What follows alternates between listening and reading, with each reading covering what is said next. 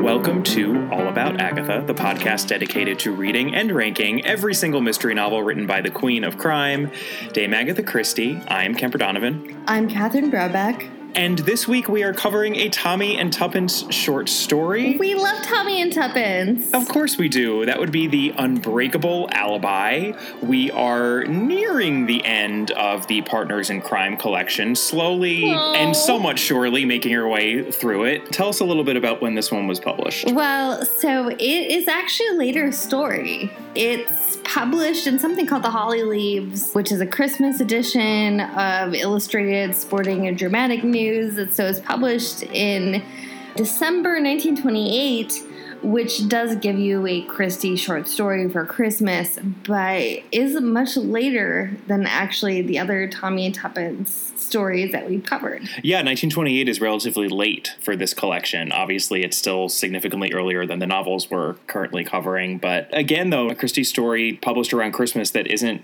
particularly Christmassy, is it? I would not say so. That trend holds, so maybe in a way it was appropriate to do this right after Hercule Poirot's Christmas. Perhaps so. So, um, is there a victim, Kemper? Well, there sort of is a victim. This is a curious little story. This is one of Christie's more larkish kind of short stories. Yeah. Is one way of putting it. If there is a victim, the victim would be Mr. Montgomery Jones, who is a young man, not necessarily the sharpest tack in the box of collected characters in this story. Poor Montgomery Jones. I mean, I feel just even bad talking about him. He's a little dim, but he seems like a nice gent. So, since we don't really have a victim, we kind of don't have suspects, but let's just talk about the characters within this story. We have Miss Una Drake. She's like a fun seeking, pretty cool Australian. Yeah, and she also happens to be the only other character in the story other than Mr. Jones. So, we're done. Uh,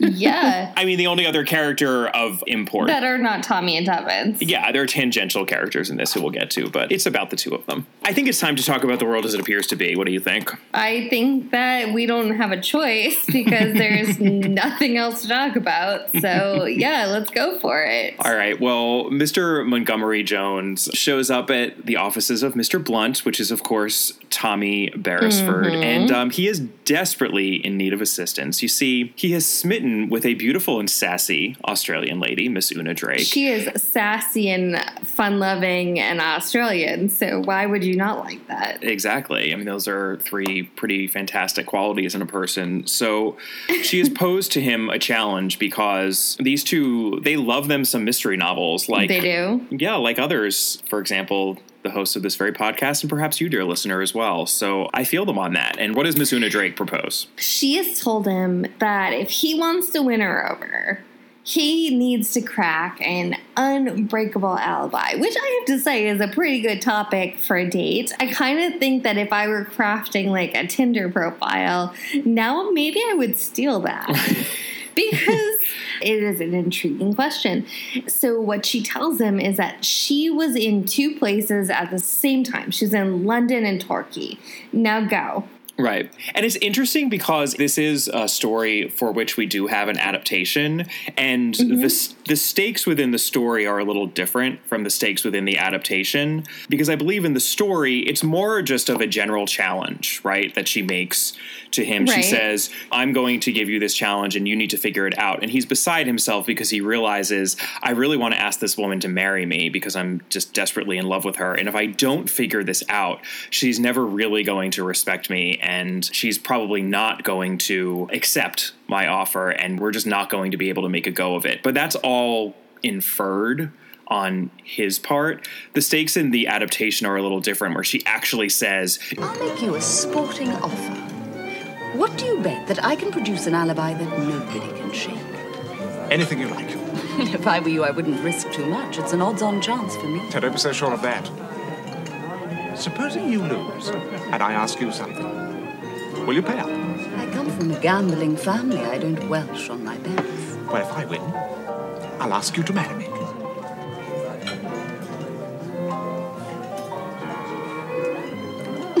Very well, you're on. And if I win, we'll never see each other again. Right. I kind of almost prefer the adaptation because this whole thing is so silly. Well, I mean, I, I would say that w- wouldn't you prefer that it were playful? Do you think that the original version is more playful? I think so. It's very hard to understand her motivation, perhaps, um, but I do. Th- but I do think that it is more playful in the short story than it is in the than adaptation. it is in the adaptation. Yeah, I think the adaptation is more absurd, but absurd in that Wodehouseian way that Christie is often nailing in short stories anyway. So I don't think it's inappropriate to the story. I don't think it's sort of like violating the spirit of the story. It's just it's just No, I don't think so. It's just Yeah. different. So of course, Mr. Jones has no idea what to do because again, major dum dum. So he heads off to seek the talents of Mr. Blunt. Mr. Blunt also, uh, let's be honest, kind of a dum dum about this. So um, it's really Tuppence who is leading this. Well, and by the way, and we should point out because it is really funny, but in the beginning, when Mr. Jones first makes contact with Tommy and Tuppence, Tommy's the one who reads the letter. And even though Tommy himself is not, as we have said, necessarily all of that book smart, he notices that Mr. Jones must be expensively educated because he's such a terrible speller. Which is like immediately funny. So his letter is practically illiterate. And by the way, we do get a little reference. Tuppence has actually heard of Montgomery Jones because he's been mentioned by Janet St. Vincent. Janet St. Vincent was that shop Right. girl who married quite well within the first story within this collection, The Affair of the Pink Pearl.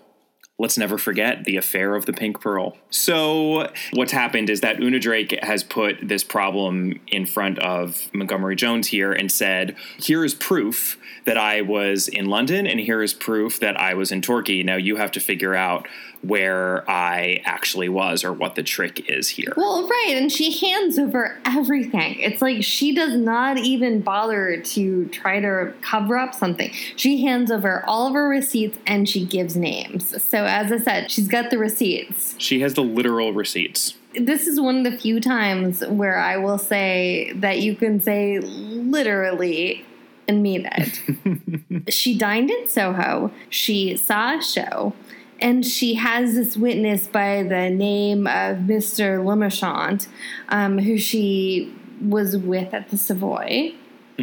And the waiters all saw her, even with Tommy and Tuppence armed with photographs. Everybody saw her. They do the photographic array, mm-hmm. right? They don't even say, mm-hmm. Did you see this specific girl? They take a whole bunch of photos. Yeah, and they all saw her. Yeah, they're like, okay, well then obviously she was she was in London, so that's fine. Let's just go to Torquay Right. and, and make sure that she wasn't there. Although secretly, do you think that maybe Tommy and Tuppence also kind of wanted to take a trip to Torquay? Totally. And you know, let's lest we forget, Agatha Christie's from Torquay, so she obviously thinks it's lovely. we should never forget We should that. never forget. And by the way, I'm really big on the little references here within the story, but there's also a reference to Jane's flat because when they're trying to get an array of photographs, it's really funny. Tuppence notes that in a regular detective story, that would be something incidental that you wouldn't even worry about. You would just sort of appear with an array of photographs but Right. they go to a bunch of photographers and say um could you like give us a couple of photographs of some young ladies? And the photographers are like no creepy man. I'm not giving you any photographs of young No, ladies And, and and I also have to say, I also have to say, it's yet another reminder, which we've talked about before, that Tommy and Tuppence are not very good detectives. they're terrible at their job. They're just really really Terrible. bad at it. You have one job. so what they have to do is go to Tuppence's friend Jane's flat, and I found myself wondering if that was Jane Finn from The Secret Adversary. Hmm. Jane Finn was supposed to get married at the end of The Secret Adversary, but I now have a little theory here that perhaps Jane Finn did not find the marital bliss that she is supposed to have found at the end of the novel. that makes me really sad because this is 1928 now, so it's been a number of years later. Well, you know what? She is living the high life. It's the 20s. There's champagne flowing. She's got her little fringe on her flapper dress. She is living it up. That's what I prefer to think. In her flat, where she's got photos of all of her single, flirty female friends lying around. over from investigation, sure. hmm She's no longer being kidnapped and having to pretend that she's a Yeah. French woman, relying on her high school French as an American teenager because Americans know French so well. And also, she doesn't have PTSD. It's all looking a lot better for Jane. Anyway, Jane, perhaps Finn, provides them with these photographs. And yes, they go through this London alibi and they feel quite satisfied um, before getting to Torquay. And we should also note the author who is being referenced within this short story, as always Right. happens within the Partners Yeah. in Crime collection. That author would be Freeman Wills Crofts, who is an important Golden Age mystery writer. And this is someone who is actually known for writing rather, this is a sort of mean way of describing him, but he's known as being of the quote, humdrum school. In that he wrote somewhat plotting police procedural type of books, and many see him as the forerunner to the police procedural, which is obviously a subgenre that has become spectacularly successful. But he tended to focus on alibis. His main detective was Inspector Joseph French, who is also directly referenced in this story. You know, he would Repeatedly. repeatedly he would doggedly track down alibis and try to bust them and figure out if people really were where they were when they said they were. And this is also sort of fascinating but freeman wills crofts had a career working as a railway engineer for more than 20 years before he published his first novel which he did when he was 40 this is why there's also a lot about trains in this specific short story because that too is a reference to Crofts in that being a railway engineer, there was a lot of focus on trains and train timetables and the riding of trains in his books. And I would say one of the interesting things that we can't really do in this format at this moment, but when we have been talking about the Tommy and Tuppence, it is very interesting to talk about the works that are the reference points.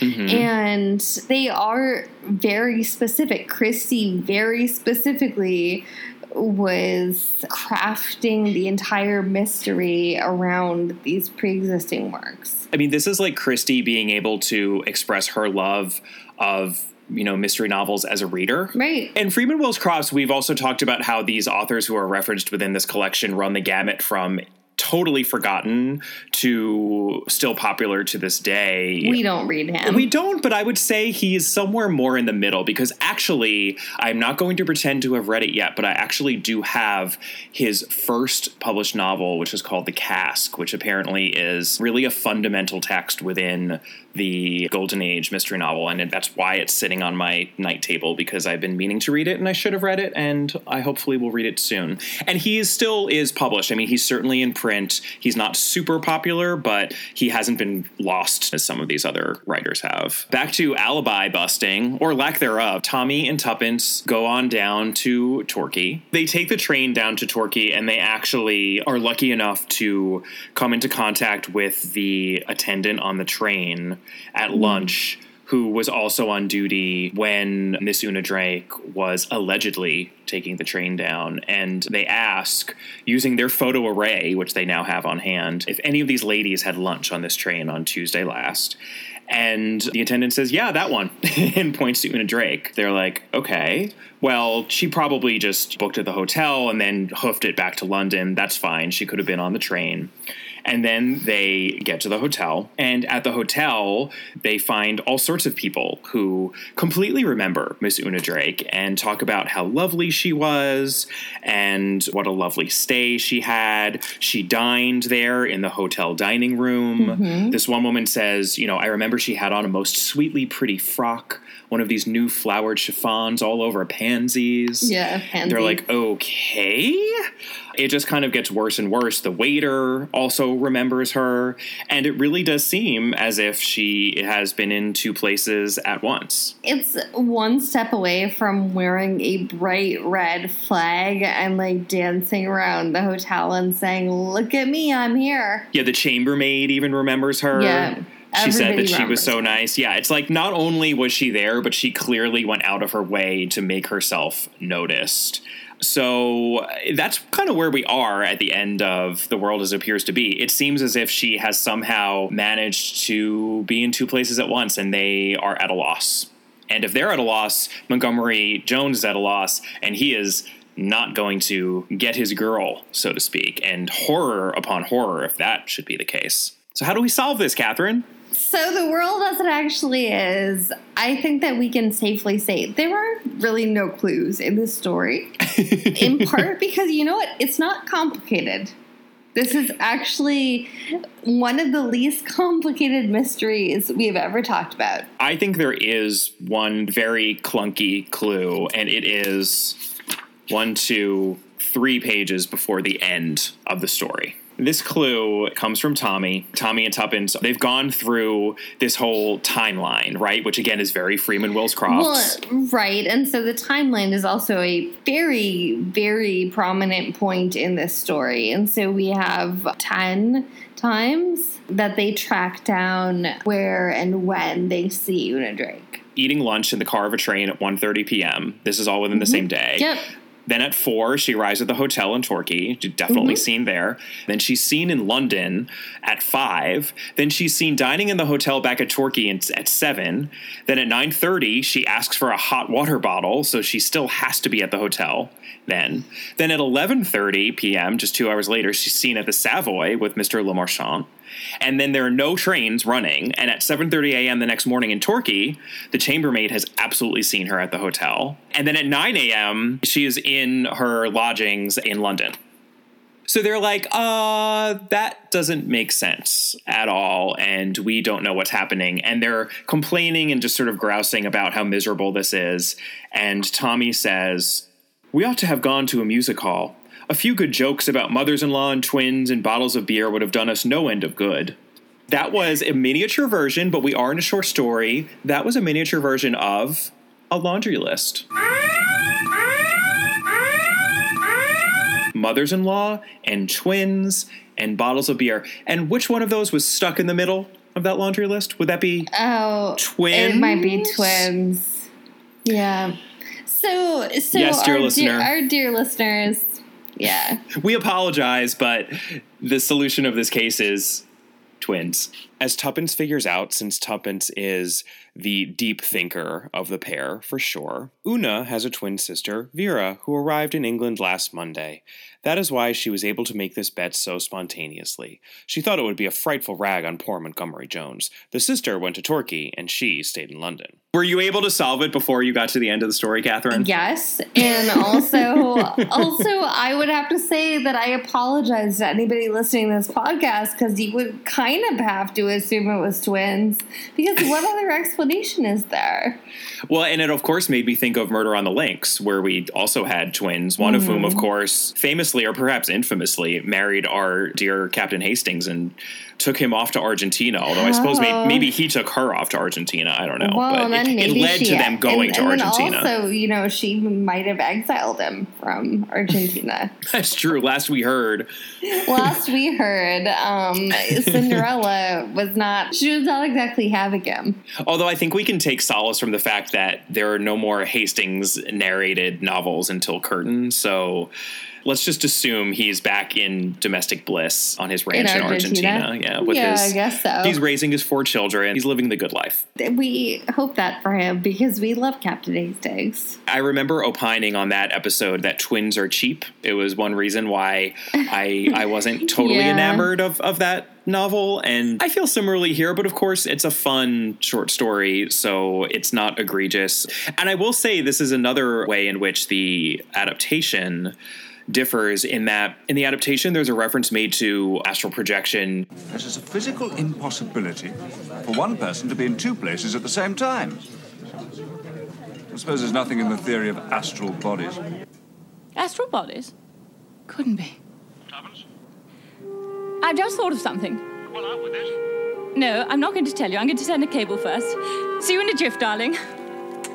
There's at least a tiny bit of nuance there twins can achieve the effect of astral projection Tuppence is the one who figures out everything. And it's Tuppence who goes to sleep and wakes up in the morning, makes herself some coffee, makes some eggs, Yep. and says, You know what? I had a thought overnight. Twins. It's twins. Yeah. And I have one more thing to say about this whole twins solution within the world of Tommy and Tuppence. And this also, I think, is an argument for its appropriateness. this is perhaps a little bit of foreshadowing for something that may be in Tommy and Tuppence's own future. Hmm. Because, yes, Tommy and Tuppence will go on as they get a little bit older to have twins themselves. Let's talk a little bit about the adaptation because we often, in talking about this series, the Francesca Annis and James Warwick series, we talk about how slavishly faithful it is to the stories as written. This is one of the rare cases in which it's not entirely faithful. And I have to think that the reason for that is that this is such a slight story. They had to do a little bit of invention to fill out 50 minutes or however long it was to run at an hour with commercials. So we certainly have the bones of the story as written, but as I you know as I mentioned, the stakes are changed a little bit. So if Montgomery loses the bet, then he'll never see her again. So there's that. There's also, by the way, this really weird scene that maybe I was just interpreting incorrectly, where it almost seemed to be implied that Tommy was maybe cheating on Tuppence or had been dining with another woman. And I thought you'd never been here before. Oh, yes, but not for some time. I used to pop in now and then in my salad uh, days. That can't be too long ago. Your boss is a bit of a dark horse, Miss Robinson. I'd wager he's one for the ladies. You should keep an eye on him. I intend to. All over and done with. You can't fool us. I, I should have thought. Well, maybe there's someone you'd like to have invited to join us. No. No, I assure you, no one at all. Oh, what a pity, Mr. Blunt.